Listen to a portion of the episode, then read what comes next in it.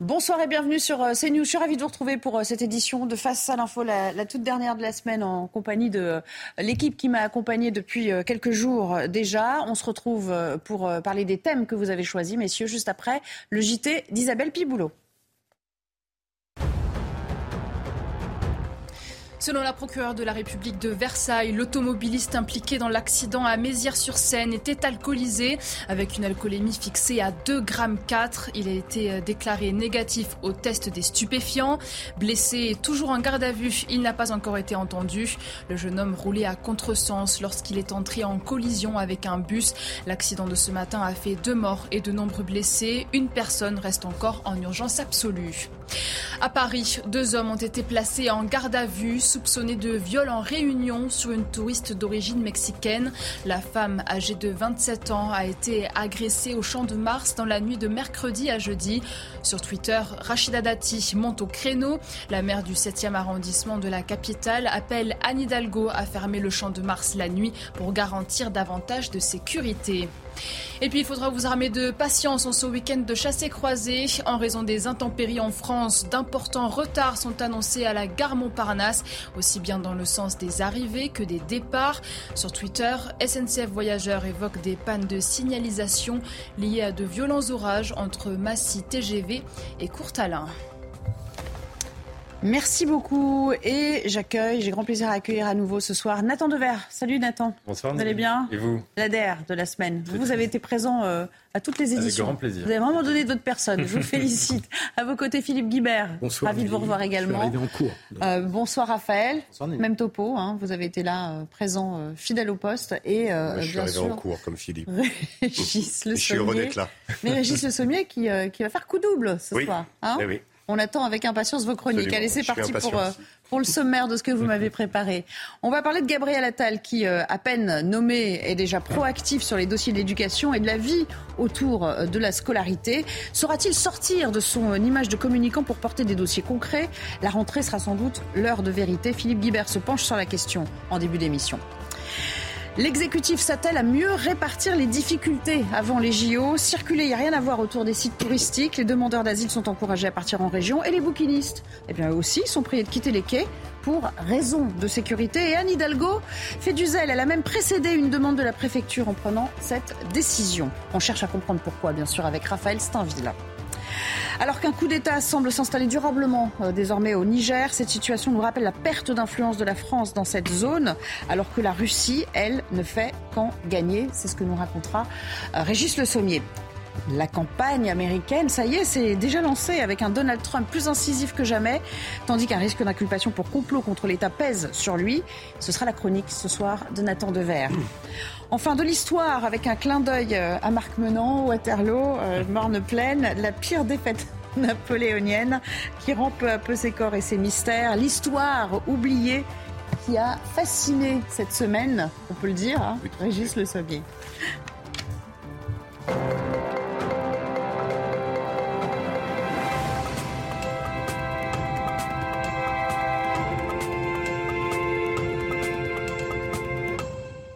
C'est donc parti avec vous, Philippe Guibert. On vous a choisi en premier parce que vous êtes dans un thème euh, vraiment euh, qui est euh, en plein dans l'actualité. On a beaucoup parlé de Gabriel Attal, ministre de l'Éducation. Sera-t-il l'anti-Papendiaï? En tout cas, il, il dessine déjà les contours de ce qu'il veut faire de son ministère. Oui, il a donné, Gabriel Attal a fait sa pré-entrée en quelque sorte euh, ce matin par une interview dont euh, Midi Libre, dans ce quotidien régional euh, qui nous est cher, et je l'ai lu attentivement. alors il y annonce des décisions attendues sur le harcèlement scolaire, on va y venir.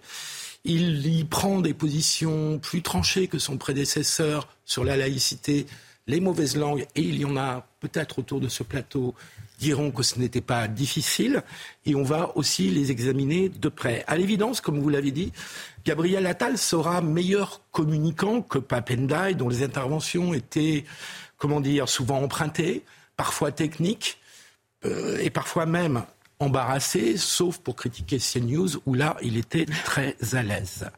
Mais les talents de communicant de Gabriel Attal, s'ils sont indispensables en politique aujourd'hui, ne feront pas tout. Les paroles, les images, c'est bien. Les actes, c'est encore mieux, surtout au ministère de l'Éducation nationale, où les routines de la de l'administration sont peut-être plus fortes que dans d'autres ministères et sont résumées par cette trop fameuse euh, formule, hmm. Trop célèbre, euh, pas de vague.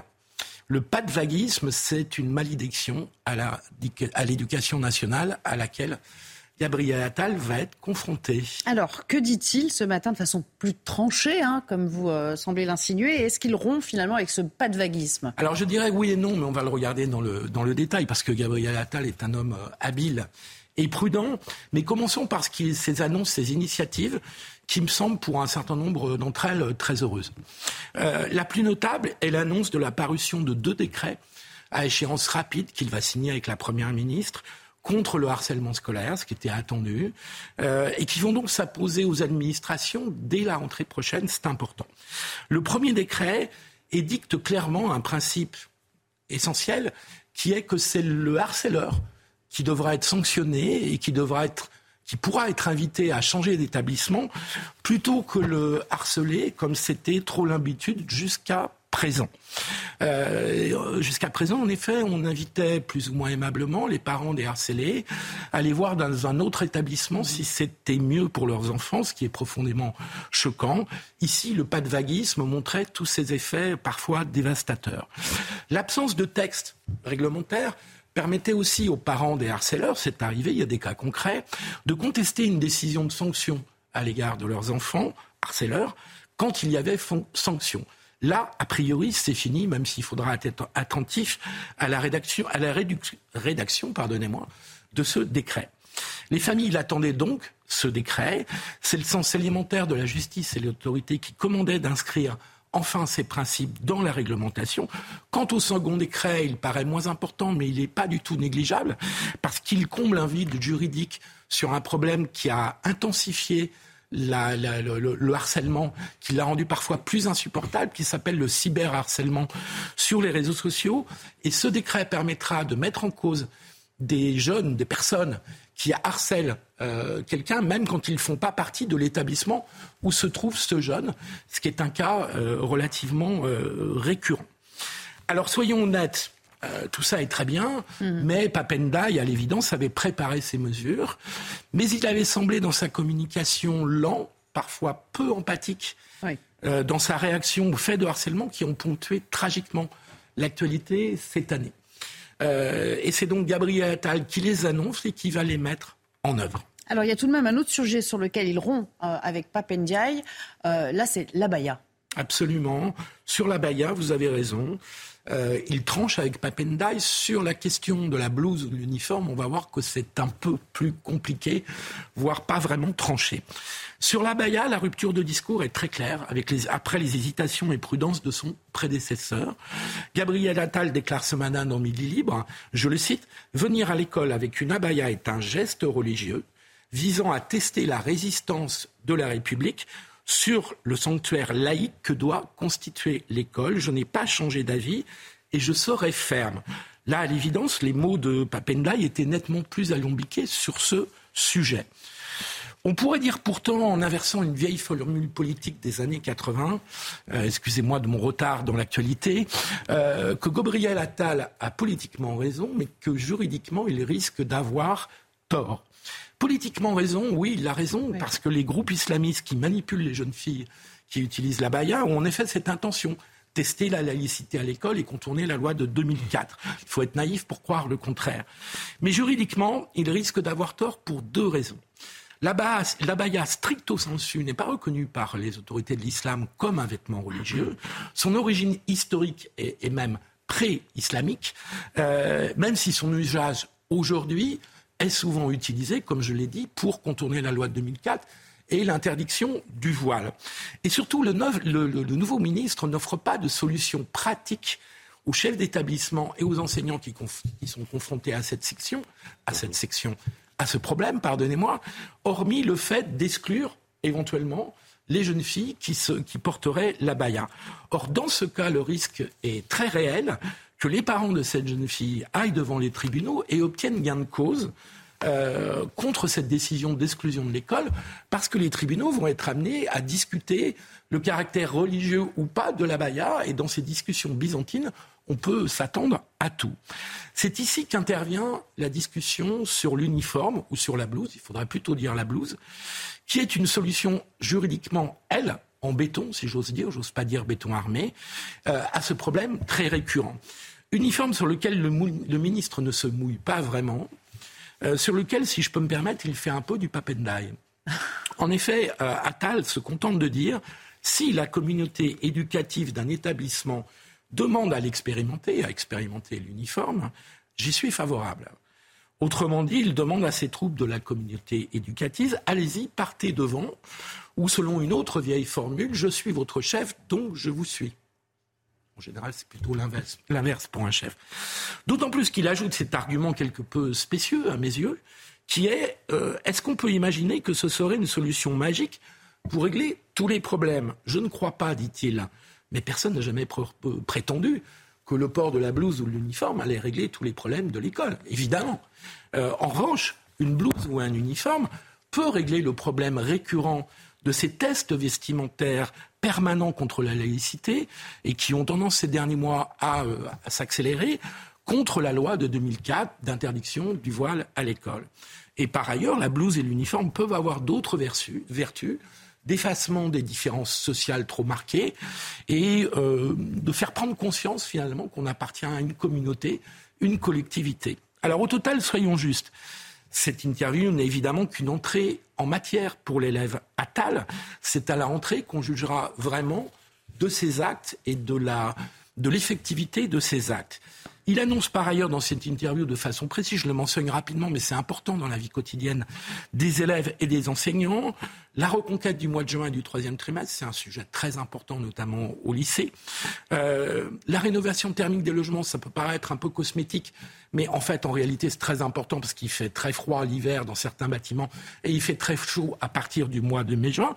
Et puis, et puis, il annonce des choses très précises et chiffrées en matière d'augmentation des salaires des jeunes enseignants qui vont regarder ça avec beaucoup d'intérêt, à la fois pour les débutants et pour ceux qui sont dans la première décennie d'exercice de leur métier d'enseignant. Au total, si j'étais un affreux prof à l'ancienne, je noterais ainsi l'élève Attal pour sa première remise de copie, 13 sur 20, assez bien, des qualités, mais peut faire encore mieux. D'accord. Il passe euh, dans la classe supérieure ou pas? Il passe on verra s'il reste. Euh, c'est intéressant. Alors, est-ce que vous voulez, euh, les uns et les autres, commenter euh, le style Attal versus Papendiaï ou, ou, le contenu? C'est-à-dire que dans tout ce que vous nous décrivez, on n'apprend pas grand-chose dans cette, à travers cette interview de Gabriel Attal. Non, mais sur...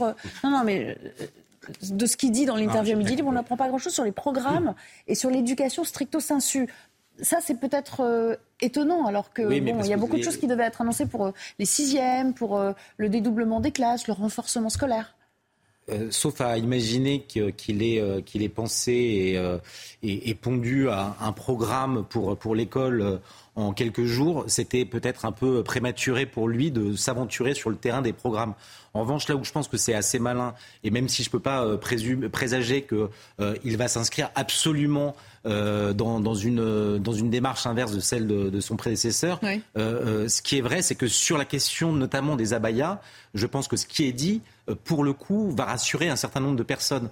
Euh, quand euh, Papendiaï se contentait de, de, de, de, déléguer finalement au directeur le soin d'apprécier si ces tenues euh, étaient euh, des tenues islamiques ou utilisées dans le cadre de, de fêtes religieuses, là, Gabriel Attal tranche. à exclure les jeunes filles. Oui, oui. Il tranche, c'est beaucoup plus net, avec le risque que, que notait Philippe Guibert, que les tribunaux bientôt soient saisis. Et on connaît ultimement comment le Conseil d'État, notamment sur ces questions-là, a plutôt tendance à aller dans le, dans le sens des, on va dire, des, des, frères musulmans. Nathan, qu'est-ce qui vous frappe euh, dans ce style qu'il essaie euh, d'imprimer et, et à quoi voulez-vous réagir là ce soir? Il y a beaucoup de choses. Dans le style, d'abord, c'est vrai que manifestement, Gabriel Attal a une forme de volontarisme par rapport à l'école. Euh, il estime que son ministère est important. Il a un certain nombre de projets, il y en a avec lesquels je suis absolument d'accord. Vous avez parlé notamment de l'inversion du paradigme sur le harcèlement, de dire qu'on qu'on va exclure les harceleurs, et ça, ça me semble très important. Il y a d'autres choses sur lesquelles il, fait le bon diagnostic. Moi, c'est la question de l'uniforme qui me, frappe un peu, parce que vous disiez très justement que Papendiaï euh, son, erreur en quelque sorte, c'était qu'il avait dit que sur la Baïa, euh, il déléguait au directeur d'école le, fait de choisir euh, ce qu'il fallait faire par rapport à cette question-là. Là, Gabriel Attal semble suggérer qu'il va faire l'inverse, c'est-à-dire qu'il va déléguer au directeur d'école le fait d'avoir un bouleversement sociétal absolu, qui est de savoir si à l'école, oui ou non, il faut mettre un uniforme. C'est deux visions de la société totalement opposées. Alors moi, sur cette question, la remarque que j'aurais, je ne sais pas si c'est vraiment lié à l'abaya, hein, euh, le fait qu'il y a une revendication comme ça importante dans la société française de vouloir un retour de l'uniforme à l'école. Mais si c'est lié à l'abaya, ça me semble complètement contradictoire. parce qu'on ne peut pas d'un côté dire que euh, euh, l'abaya, en plus, comme vous l'avez dit sur l'abaya, c'est beaucoup plus complexe que ça, mais dire que certains religieux veulent une forme d'homogénéisation de, du vêtement, et dire que l'école va faire la même chose. Mm. L'école républicaine, c'est précisément un lieu d'émancipation, d'individuation de l'enfant, et c'est un lieu d'instruction, c'est pas un lieu de discipline familiale. Mm-hmm. Il y a un peu d'incohérence euh, finalement dans ce qu'il dit, euh, Gabriel Attal, Régis? Moi, je crois que c'est des premiers propos, donc il faut pas non plus aller, à mon avis, euh, voilà, je pense qu'il va bosser en effet tout l'été, mais il avait besoin de marquer une rupture assez, rapidement et assez nettement. Il a prononcé évidemment le mot de laïcité, ce qui est très important, parce qu'on était quand même dans une suspicion de wokisme avec euh, euh Papendiaï. Là, on revient à des principes qui prennent la Baïa comme exemple. Je pense que ça va dans ce sens. Après, il va falloir, pour reprendre les vieilles expressions, euh, savoir s'il saura euh, dégraisser le mammouth, comme on disait. Et là, il y a encore beaucoup à faire. Vous avez évoqué justement le dédoublement des classes. il, y a, quand même un gros, gros chantier éducation nationale sur lequel la plupart des ministres en général se heurtent. Euh, on va voir si Gabriel Attal, lui, sera capable à la rentrée de, d'avoir un programme de réforme de fond. Mais en effet, il faudra peut-être un peu plus de temps pour se pencher sur, euh, sur les programmes à proprement parler. Allez-y, mais vraiment rapidement, sinon Raphaël sera amputé. la réflexion attend sur l'uniforme, il faut bien prendre la mesure de l'offensive de groupuscules islamistes et de leur portée dans les écoles. Et quand ça sera plus la baya, qu'on aura trouvé une solution, si on en trouve une pour la baya, ça sera pour d'autres, pour d'autres vêtements. Et la blouse a le mérite de résoudre le problème. Elle existait jusque dans les années 70. Merci Philippe. On passe vite à, votre chronique. Euh, vous êtes penché sur, euh, Raphaël, sur les bouquinistes euh, qui devront sans doute déménager en vue des, des JO de Paris. Alors, pas seulement pour la cérémonie d'ouverture, mais, mais carrément pour, la durée des JO. Pour la durée. Euh, oui, c'est ce que nous apprenions hier. Euh, la mairie de Paris propose euh, aux bouquinistes de les délocaliser pendant, pendant les JO pour des questions de visibilité et de sécurité. Alors il faut croire que, et c'est peut-être l'une des, leçons du Covid, que ce genre de commerce ne fait pas partie des biens essentiels. Alors depuis, on l'a vu, hein, il y, a, y, a, une véritable émotion euh, euh, chez les bouquinistes, bien sûr, mais aussi euh, chez les Parisiens et même, euh, j'irais plus largement, chez tous ceux qui ont appris à apprécier ces, ces, ces, ces, boutiques sur les, sur les quais de Paris. Les bouquinistes, finalement, c'est vraiment Paris, c'est une image de Paris, c'est comme la Tour Eiffel, c'est comme Montmartre, c'est comme Notre-Dame, dans une certaine mesure. C'est le Paris des peintres et des écrivains. combien d'entre eux ont, ont, évoqué justement ces, ces bouquinistes les bouquinistes, ça représente 240 personnes qui, euh, sur une promenade de 3 à 4 kilomètres, euh, sur les quais de Seine, euh, vendent des, livres pour l'essentiel des livres d'occasion. ils ont été établis, il faut, le noter, hein, ça fait 450 ans qu'ils sont établis à, cet endroit-là. ils ont été plusieurs fois menacés, notamment, il faut rappeler l'épisode du baron Haussmann qui a voulu les chasser parce qu'il trouvait que c'était mal aménagé et que ça, nuisait à, sa vision d'ordre qu'il voulait pour Paris. Et ils ont toujours fait preuve de résistance. Euh, récemment, ils ont, il faut encore dire, ils ont été fragilisés. C'est un, un, métier qui est difficile. Ils ont été, ils ont encaissé la, la, crise des gilets jaunes. Ils ont, ils ont encore encaissé euh, la, la, crise du Covid.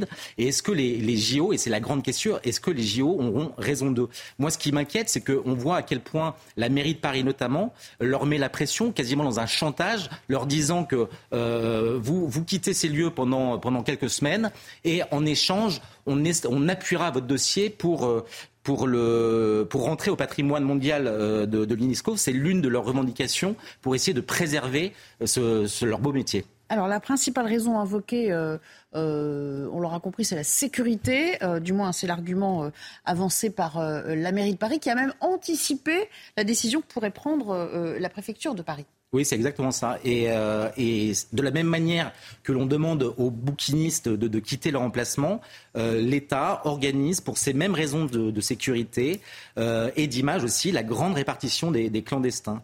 Les JO doivent donner l'image de Paris et de la France, une image la plus belle. Les enjeux pour, pour le gouvernement sont énormes. D'où l'urgence de mieux répartir les difficultés, pour reprendre l'expression chère à Emmanuel Macron.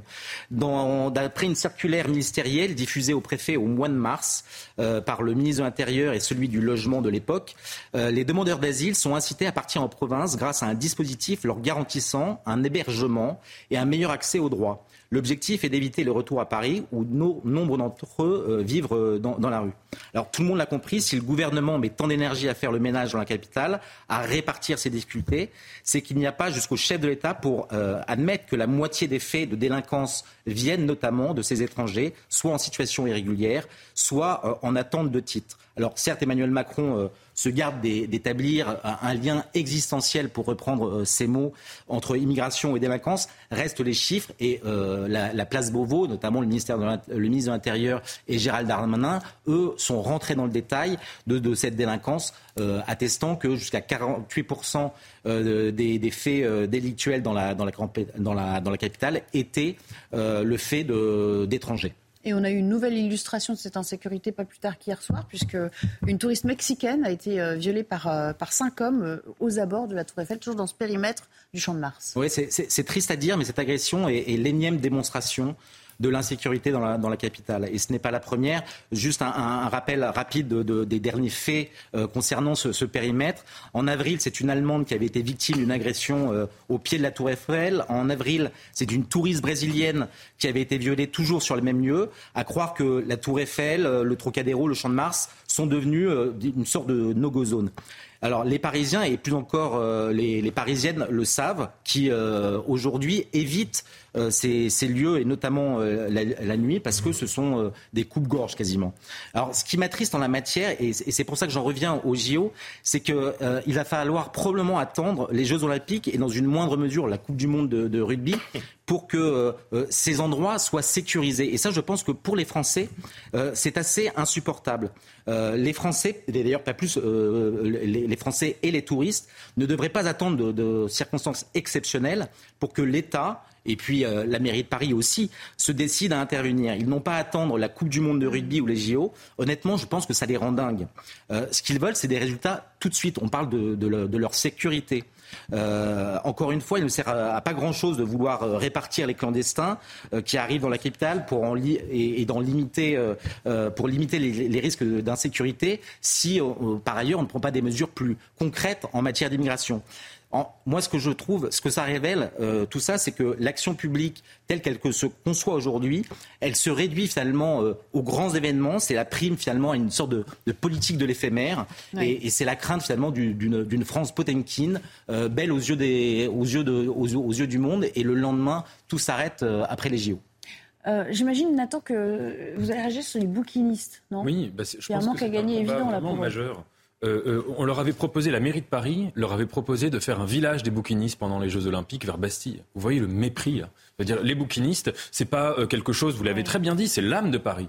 Et quand on voit surtout ce que les touristes achètent, comme souvenir de Paris, hein, des casquettes euh, débiles avec écrit euh, I love Paris, euh, des sortes de baguettes, des bérets, comme si les gens mettaient des bérets à Paris.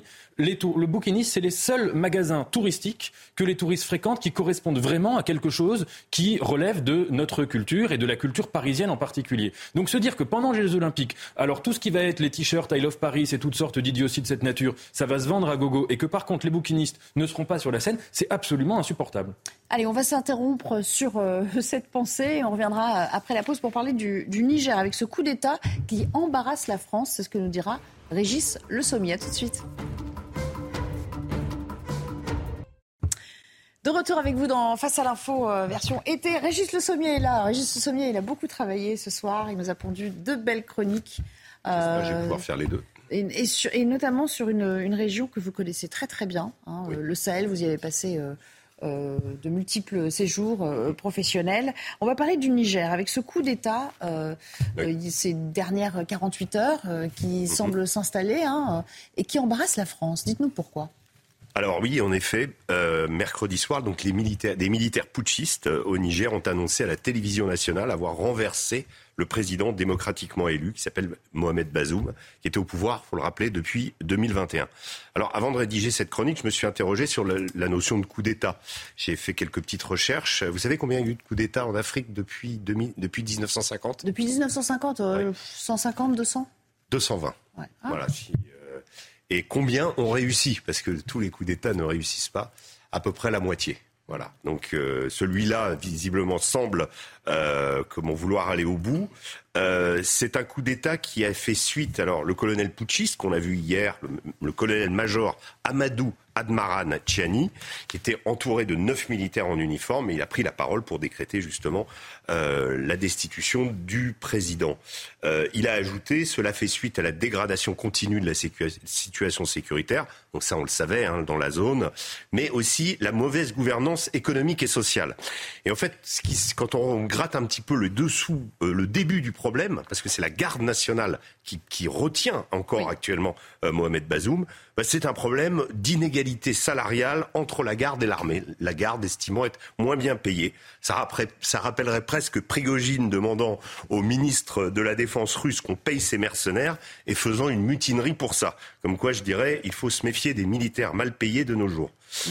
Euh, il a tenu également immédiatement à rassurer la communauté nationale et internationale par rapport au respect de l'intégrité physique, morale des autorités déchues. Ça veut dire que le, président euh, sera bien traité, d'après ce qu'il dit, conformément au principe des droits humains. Bon, reste à voir. Alors, euh, maintenant, on peut s'interroger sur justement ce sort du, euh, euh président élu. Que, va-t-il lui arriver là? C'est une tentative de coup d'État pour l'instant. Oui, hein. tentative de coup d'État, mais qui a quand même l'armée à, comment, adhérer au programme des putschistes. Et en général, en Afrique, quand l'armée adhère, ça veut dire qu'on est près du, de la porte de sortie. Alors, il est toujours retenu donc, par cette garde présidentielle dans sa résidence. Selon le Quai d'Orsay, il, il se porte bien.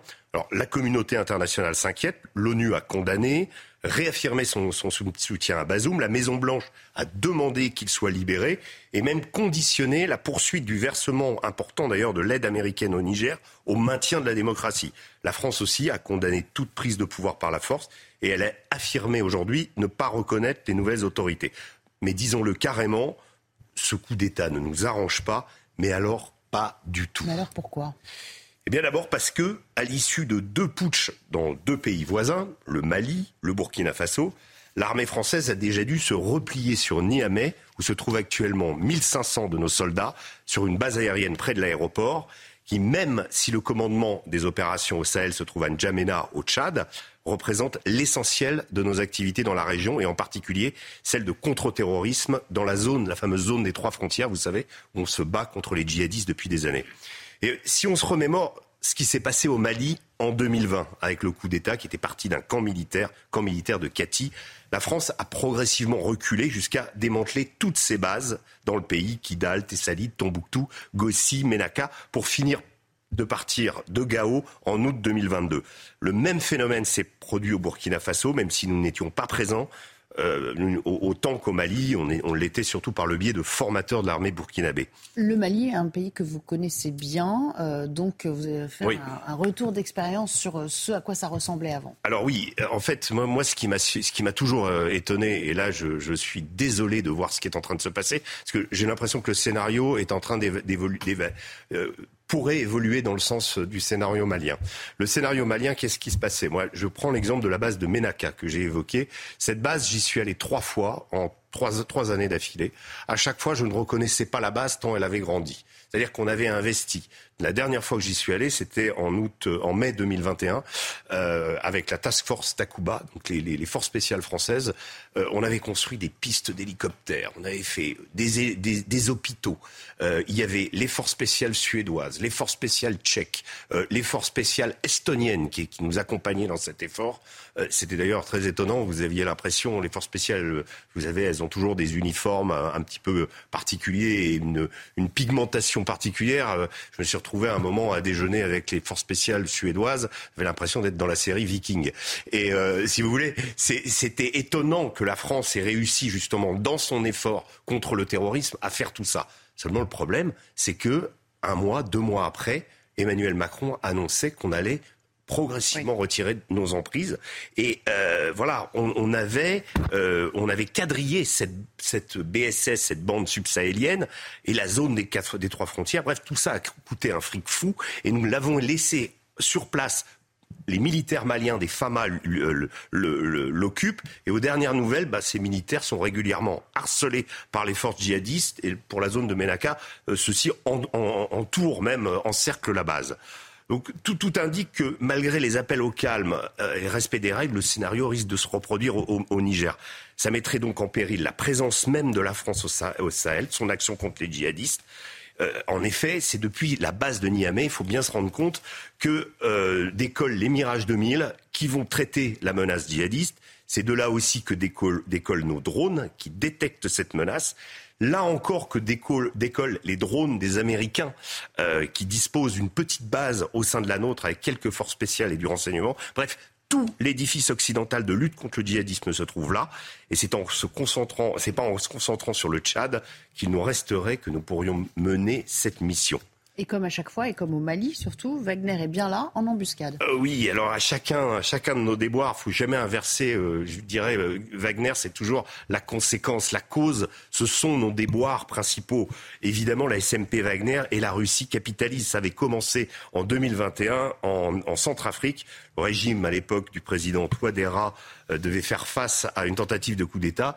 Et là, Wagner intervient à sa façon, violente, sans état d'âme, laissant son rôle géopolitique apparaître au grand jour. Depuis, Wagner est présent au Soudan, en RCA, en Libye, du côté du colonel Haftar, au Mali, au Burkina. Il travaille également le Sénégal et le Mozambique c'est pas un hasard si Yevgeny Prigogine s'est pris en photo hier au sommet Russie-Afrique de Saint-Pétersbourg en compagnie du chef du protocole de la, présidence, de la présidence centrafricaine, euh, Faustin Archange euh, Touadéra.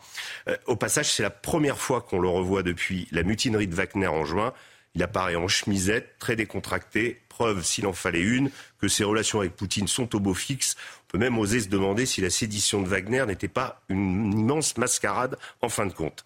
Sur le Niger, Prigogine n'y est pas allé par quatre chemins, immédiatement communiqué, saluant ce qui se passe comme une avancée majeure vers l'indépendance de la nation, qualifiant Mohamed Bazoum de président pro-français.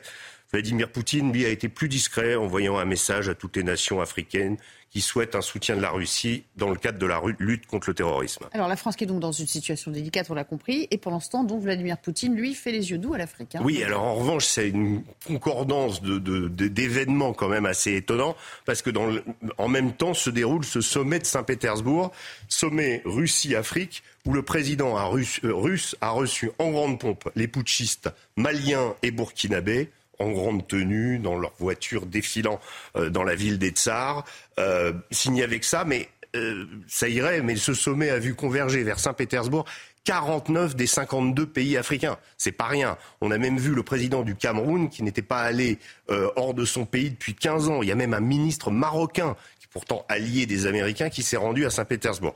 Donc on sait que la Russie a mis un terme il y a deux semaines à l'accord euh, avec l'Ukraine qui permettait d'écouler le blé euh, via la mer Noire. Ça avait provoqué des inquiétudes quant à une éventuelle pénurie mondiale en particulier chez les pays africains, eh bien Poutine annonce à tout le monde que le blé produit par la Russie sera envoyé en, en, Afrique.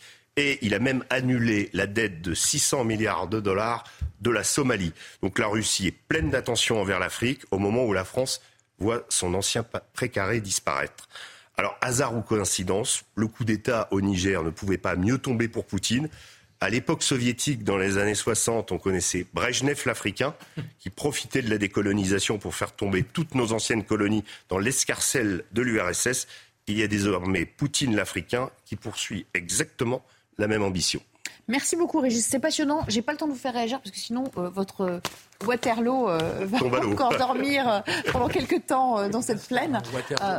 On, va, on va beaucoup parler d'actu international ah ce soir parce que c'est aussi votre choix, Nathan.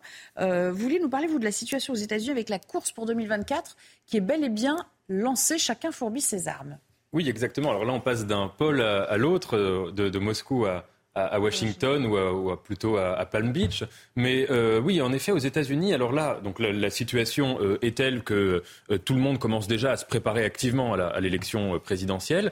Et là, aujourd'hui et hier, euh, du côté de Donald Trump, il y a eu une, secousse, disons, forte dans sa, dans sa campagne. C'est que, premièrement, il a été inculpé, enfin, il a été inculpé dans une affaire et il va sans doute l'être dans une deuxième. Alors, première affaire, c'était, vous savez, cette question des documents archivés. Donc, quand un président américain quitte la Maison Blanche, il doit remettre tous les documents et surtout, en fait, les documents classifiés. Euh, aux archives nationales, sachant en plus que les anciens présidents américains, c'est pas comme en France, c'est qu'après il y a une bibliothèque et un musée qui est fait euh, euh, pour se souvenir de tout ce qui a été fait pendant tel ou tel mandat et archiver tous les documents en question. Donald Trump les a ramenés chez lui dans son club de, Mar-a-Lago et dans en effet dans, la salle de bain. On a vu les images. Et il avait déjà été inculpé de 37 chefs d'accusation pour ça. Mais là, il y en a un nouveau qui s'est ajouté parce que, après avoir été inculpé, il avait dit que tout ça était faux et que de manière, il avait aucune, euh, il avait absolument pas participé activement à cela et que c'était un peu de la négligence. Et donc là, il y a un nouveau chef d'accusation qui a été euh, fait par la justice qui était de reprocher à Donald Trump d'avoir apparemment ordonné d'effacer les vidéosurveillances de Mar-a-Lago à ses employés. Donc qui, ce qui signifie qu'il a joué un rôle vraiment actif là-dedans. Deuxièmement, les avocats de Trump ont été euh, contactés par le, procureur euh, Jack Smith au sujet d'une autre affaire, sans doute beaucoup, beaucoup plus importante, qui est la question de la prise du Capitole, euh, cette fameuse journée du 6 janvier. et possiblement, il devrait apprendre dans les jours à venir, peut-être demain ou après-demain, qu'il va être inculpé, et très probablement pour complot contre l'État. Donc là, si vous voulez, c'est quelque chose d'une extraordinairement grave. Alors, Qu'en est-il de ces deux inculpations?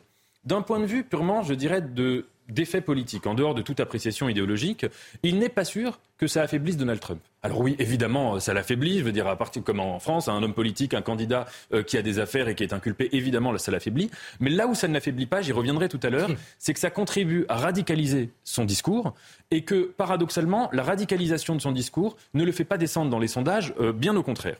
Et deuxièmement, ce qui est intéressant, c'est que dans ce débat aux États-Unis autour de cette inculpation, en fait, ce qui est le véritable sujet d'affrontement, par-delà la question de Donald Trump et de son éventuelle culpabilité, le vrai sujet d'affrontement, c'est deux conceptions totalement opposées de la démocratie. Une première conception qui nous dit que la démocratie, c'est l'état de droit, et que donc à ce titre c'est la séparation des pouvoirs, et que donc à ce titre un individu, quand bien même aurait-il été euh, président des États-Unis, eh bien à partir du moment où il a commis un délit, il doit être puni comme n'importe quel justifiable, euh, justiciable, voire peut-être avec encore plus de sévérité parce qu'il représente l'État. Et en face, vous avez une autre conception de la démocratie, radicalement opposée, consistant à nous dire que ce qui prime dans la démocratie, c'est la volonté générale, avant l'État de droit, et que donc quand vous avez une élection avec un candidat qui est donné avec des scores importants dans les sondages, euh, lui donner des inculpations à ce moment-là, ça oriente euh, l'élection. Alors à quoi ressemble le discours politique de Donald Trump euh, ces, ces dernières semaines?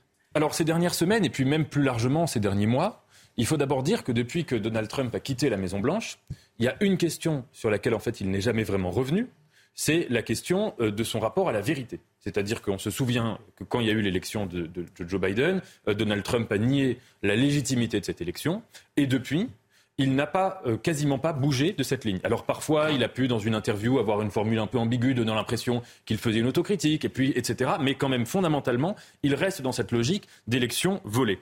Premièrement. Deuxièmement, il y a une radicalisation constante de son discours, consistant à dire, qu'on observait déjà hein, depuis le début, hein, que le, marais washingtonien, que les élites, etc., et que les élites médiatiques sont massivement et viscéralement contre lui. Et en tout cas, c'est comme ça qu'il interpelle, qu'il, enfin, qu'il instrumentalise en quelque sorte ces, inculpations en disant Vous voyez, je vous l'avais bien dit. Et c'est pour cela d'ailleurs que paradoxalement, ça contribue à fédérer en quelque sorte son électorat. C'est parce que toute l'intelligence stratégique de Donald Trump, quoi qu'on dise de lui, c'est d'arriver à créer euh, euh, sa temporalité politique comme une série de télévision. Et donc il annonce qu'il va être inculpé, il dit que c'est très probable, etc. Et quand ça se produit, ça a cet effet-là, et ça fait que deux électeurs sur trois de Donald Trump ne croient pas en la légitimité de la victoire de Joe Biden. Et si on va côté démocrate, donc qu'en est-il de, Joe Biden en ce moment? Alors, du côté de, Joe Biden, il faut d'abord dire deux choses. Première analyse un peu à long terme, c'est que quand il est arrivé au pouvoir, la plupart des analystes euh, pensaient qu'il allait être un président un peu inutile, euh, qu'il allait euh, prendre, enfin voilà, qu'il n'allait pas prendre des mesures ambitieuses, et puis surtout qu'il n'allait pas régler la grande question en fait qui doit animer le Parti démocrate, c'est la question du divorce par rapport à un certain nombre de classes populaires qui avait eu lieu à la fin du mandat de Obama et euh, qui avait expliqué en partie la victoire de Donald Trump.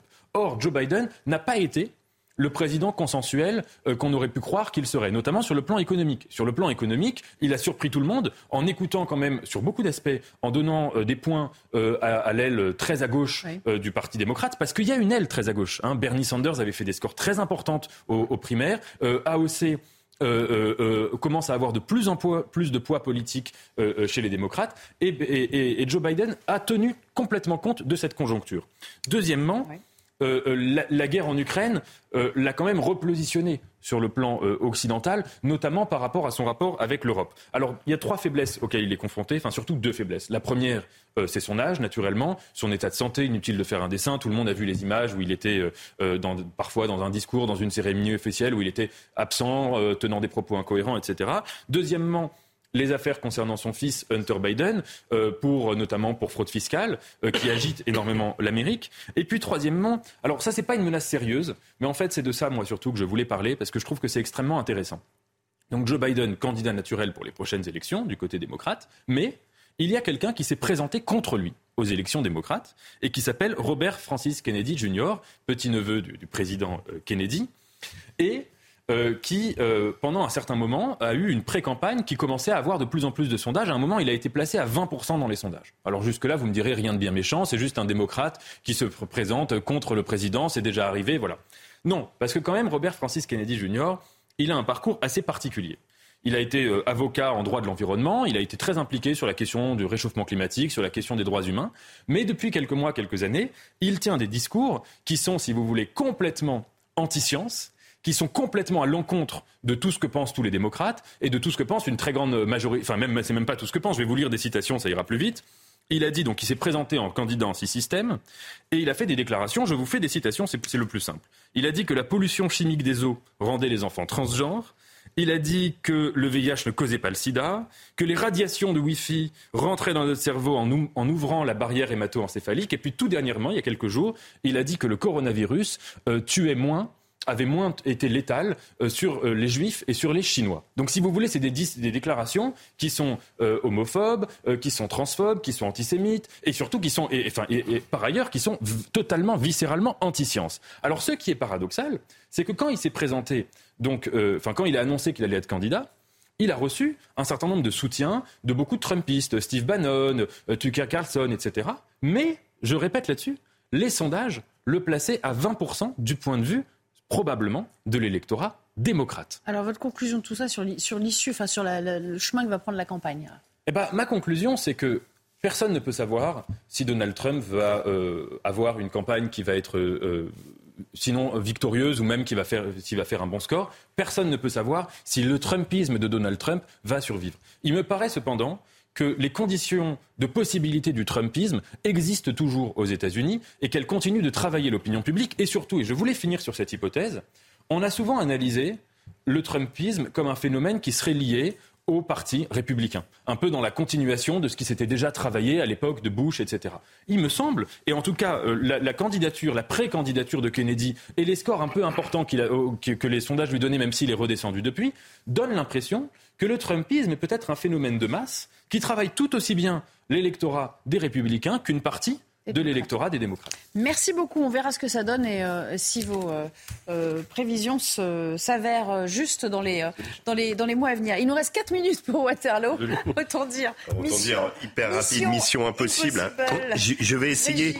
Le mystère des morts, des morts qui ont disparu. Des morts disparus. Alors je vais commencer juste un petit contexte pour expliquer que c'est Emmanuel Macron qui m'a fait penser à Waterloo. Parce que vous savez, pas, pas, pas, ce, qui, ce, qui, lui arrive, mais il avait fixé quand même au, terme de la, de, de, de, la crise sociale liée à la réforme des retraites, une, une, feuille de route où il se donnait 100 jours pour relancer son quinquennat. Alors le terme était sans doute très mal choisi. On se demande à quoi sont payés les communicants parce que ça correspond exactement euh, au retour de, d'exil à l'île d'Elbe de Napoléon et ça qui se termine les 100 jours de Napoléon par la défaite de Waterloo. Donc je vais vous parler d'une défaite, peut-être la pire défaite française. Euh, rappel, euh, 20 000 morts en une journée, c'était le 18 juin 1815. Euh, depuis, hélas, ce triste record a été battu plusieurs fois. Je retiendrai également le chiffre de 27 000 morts français le 22 août 1914, le jour le plus meurtrier de l'histoire de France pour l'armée française. Mais alors pourquoi cette défaite est-elle si importante? Eh bien, elle est très importante. Pourquoi? Parce que subitement, le, le, le 22 juin, le, la, la, comment, la, euh, c'est la, la, comment, à la suite, l'abdication, la seconde abdication de Napoléon, eh bien, la France est subitement rétrécie. Euh, elle, avait, elle avait pendant une décennie conquis l'Europe, fait trembler sur ses fondements euh, tous ses voisins, et Waterloo fait partie de ces rares moments de l'histoire où le la destinée tragique d'un seul homme va transformer le monde. Ce, ce, jour-là, il perd tous les territoires conquis, c'est le coup de grâce. Alors pourquoi ces fouilles Comptez la portée, est-ce qu'elles euh, elles, ont débuté l'été oui, dernier l'été dernier, 200 ans plus tard, la Terre rend les eaux, et c'est absolument incroyable. On a montré une image euh, ces fouilles ont été effectuées par les archéologistes sur le champ de bataille. Elles ont permis de recueillir plusieurs dizaines de squelettes de combattants. Euh, certains ossements se trouvent mêlés à ceux des chevaux, hommes et bêtes figés dans la mort prisonnier de la boue. Euh, un, des, un des archéologistes a dit jamais nous ne toucherons du doigt aussi bien la dure réalité de Waterloo qu'en contemplant ses ossements. Alors il y a eu de nombreuses péripéties lors d'une conférence sur Waterloo. Un historien belge, Monsieur Wilkins, euh, un homme est venu le voir, il lui a dit j'ai des Prussiens dans mon grenier.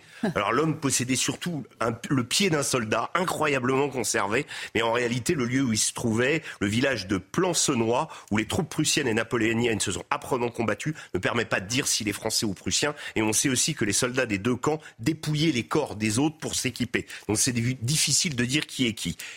Il, existe, des, photos. Et alors ces photos, moi je trouve qu'elles ont un, aspect incroyable parce qu'on connaît, euh, on connaît Waterloo par Chateaubriand, Nerval, Stendhal ou Lord Byron qui ont écrit sur la bataille. Euh, en fait, nos, grands-parents, nos parents apprenaient ça, mais là, tout à coup, sous la forme d'un visage, euh, d'une tête plutôt la mâchoire ouverte, semblant mimer un cri qui dure depuis 1915, on retrouve, voilà, on retrouve toute l'ambiance et toute l'horreur du champ de bataille. Mmh, Cependant trop peu, on trouve trop peu de corps par rapport aux chiffres que je vous ai donnés tout à l'heure, et pour cause les corps des soldats qui ont servi d'engrais, ça voilà, c'est horrible. imaginer. Oui, c'est horrible. Ils n'ont pas été conservés comme dans un ossuaire comme à Douaumont, mm. mais bien broyés pour servir d'engrais. Alors ça rappelle les paroles de Michel Audiard dans ce film magnifique, Un taxi pour, pour Tobruk. Je vais mourir pour la fécondation du désert. Demain sur les tombeaux, les blés seront plus beaux, comme dit le poète. Mon nom va devenir une marque, une marque d'engrais. La décolonisation bat son plein. Ça, c'était pour voilà. Mais le film d'ailleurs faisait une autre référence à Napoléon. Il disait Vous connaissez mal les Français, nous avons le complexe de la liberté. Ça date de, de 89. Nous avons égorgé la moitié de l'Europe au nom de ce principe. Depuis que Napoléon a écrasé la Pologne, nous ne supportons pas que quiconque le fasse à notre place. Merci beaucoup, cher Régis. On n'a pas le temps d'aller sur la, toute dernière partie de votre démonstration, mais c'était passionnant. En tout cas, c'est un sujet incroyable. Il y a eu un dans Géo, je peux le, si je peux le citer, il y a eu tout un sujet qui a été fait et les, les fouilles continuent, donc à suivre. Merci, messieurs. Excellent week-end à tous. Dans un instant, l'heure des pros de Elliot Deval. À tout à l'heure.